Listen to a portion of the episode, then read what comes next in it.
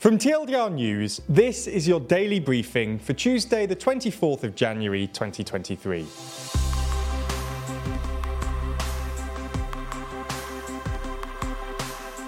Good afternoon. In today's Spotlight story, we run through why Finland may join NATO without Sweden. This isn't the only thing happening in the world, though, so we'll run through three of today's other important stories. And in our exclusive Nebula section, we discuss the growing trade dispute between the EU and US. But first, why might Finland join NATO without Sweden? Finland and Sweden made headlines in May last year when they reversed decades old policies and applied to join the NATO military alliance, prompted by Russia's invasion of Ukraine. But the country's accession bids have hit a stumbling block, namely Turkey, that has seen their NATO ambitions fade further and further into the distance. Despite simultaneously handing in their application letters and effectively being treated as a joint bid, it has gotten to the point where Finland may have to consider joining NATO on its own, without Sweden.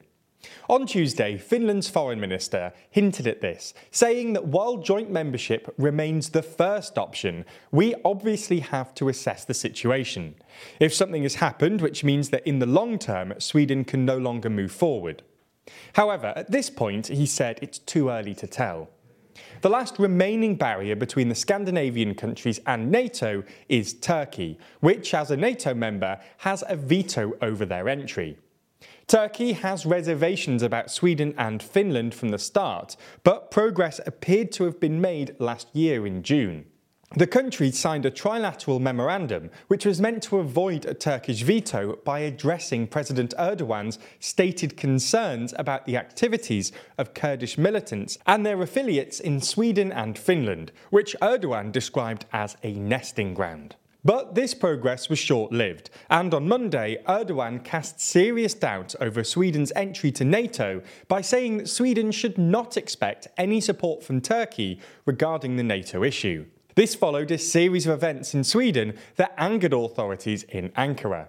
These include the upside down hanging of the mannequin representing Erdogan in Stockholm by a pro Kurdish group, and most recently, the public burning of a copy of the Quran by a far right Swedish politician at a protest. Sweden's leaders condemned the acts, and Prime Minister Ulf Kristersson called the latter an act of sabotage against the Swedish NATO bid. Despite the government's condemnations, the actions are legal in Sweden, and they sparked protests and significant anger in Turkey.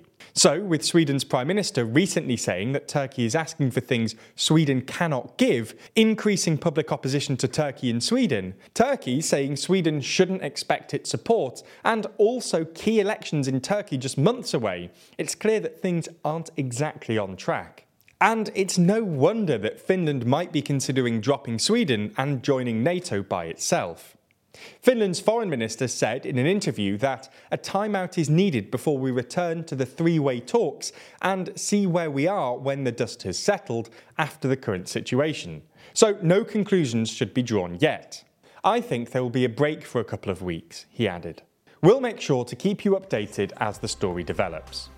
Okay, so that's the biggest story of the day, but there's a lot more going on around the world. So here's a rundown of three other stories. While the war rages on in Ukraine, President Zelensky is trying to ensure that he sticks to his 2019 election pledge to try and deal with corruption in the country. It was revealed over the weekend that the Defence Ministry had been buying food for soldiers at inflated prices, which in turn raised questions about the government's procurement processes. It was also revealed at the weekend that anti corruption police had detained the Deputy Infrastructure Minister on suspicion of receiving $400,000 to facilitate the import of generators into Ukraine in September. In a nightly address yesterday, Zelensky indicated that a reshuffle was imminent and that he would crack down on any corruption. Part of this will be toughening regulation on procurement and making prices public in times of conflict. Clearly, Zelensky doesn't want a repeat of this weekend's scandal. There's more on the way, but be sure to subscribe and ring the bell to make the daily briefing part of your daily routine, or just search for us on your podcast app to listen along. Prosecutors in Germany have charged five people with treason over an alleged plot to overthrow the German government by violent means, as well as planning to kidnap Health Minister Karl Lauterbach. The five are believed to have ties with the far right Reichsbürger movement, which rejects the legitimacy of the modern democratic German state. Prosecutors say the group had a goal of triggering civil war like conditions in Germany by means of violence, taking over the state and replacing it with an authoritarian system of government based on the model of the German Empire.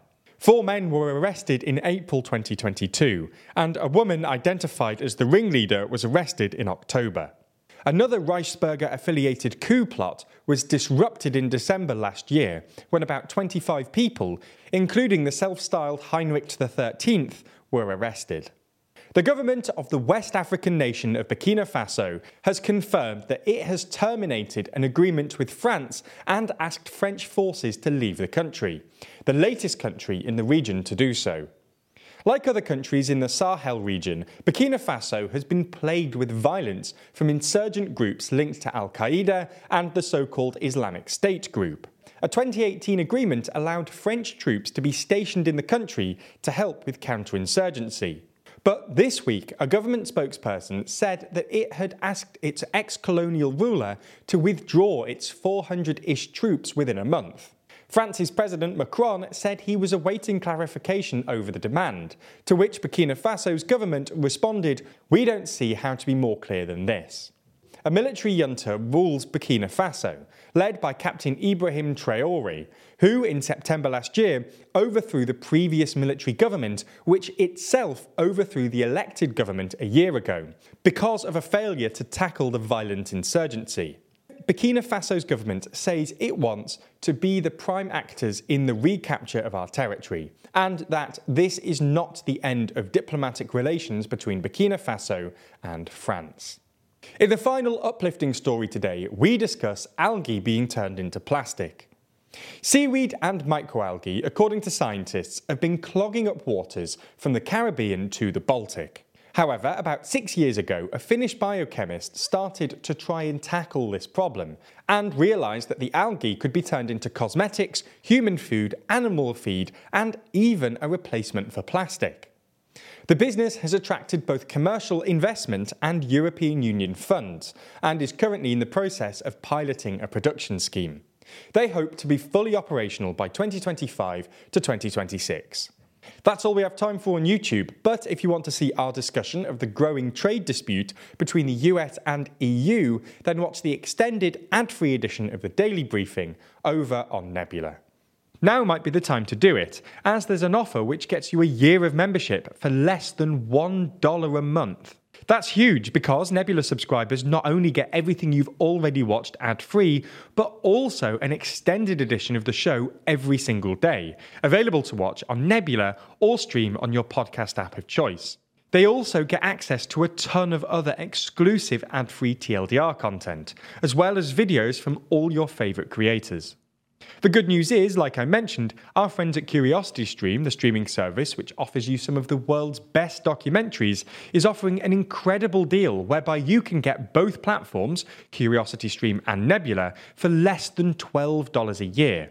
That's all the documentaries you could want on CuriosityStream, and then more TLDR content on Nebula, including the extended briefing, other full exclusive TLDR videos, and it's always ad free. Click the link below to get both services for less than a dollar a month, a deal which doesn't last long, and support the channel.